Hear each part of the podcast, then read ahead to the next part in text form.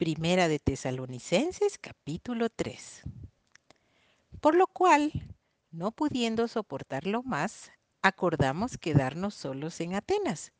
Y enviamos a Timoteo nuestro hermano, servidor de Dios y colaborador nuestro en el Evangelio de Cristo, para confirmaros y exhortaros respecto a vuestra fe, a fin de que nadie se inquiete por estas tribulaciones porque vosotros mismos sabéis que para esto estamos puestos.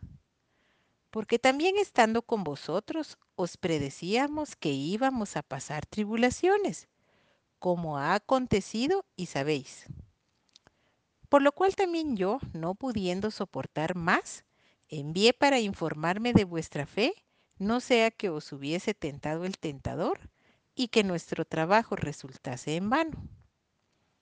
Pero cuando Timoteo volvió de vosotros a nosotros y nos dio buenas noticias de vuestra fe y amor, y que siempre nos recordáis con cariño, deseando vernos, como también nosotros a vosotros, por ello, hermanos, en medio de toda nuestra necesidad y aflicción, fuimos consolados de vosotros por medio de vuestra fe.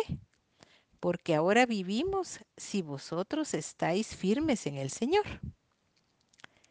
Por lo cual, ¿qué acción de gracias podremos dar a Dios por vosotros, por todo el gozo con que nos gozamos a causa de vosotros delante de nuestro Dios, orando de noche y de día con gran insistencia, para que veamos vuestro rostro y completemos lo que falte a vuestra fe?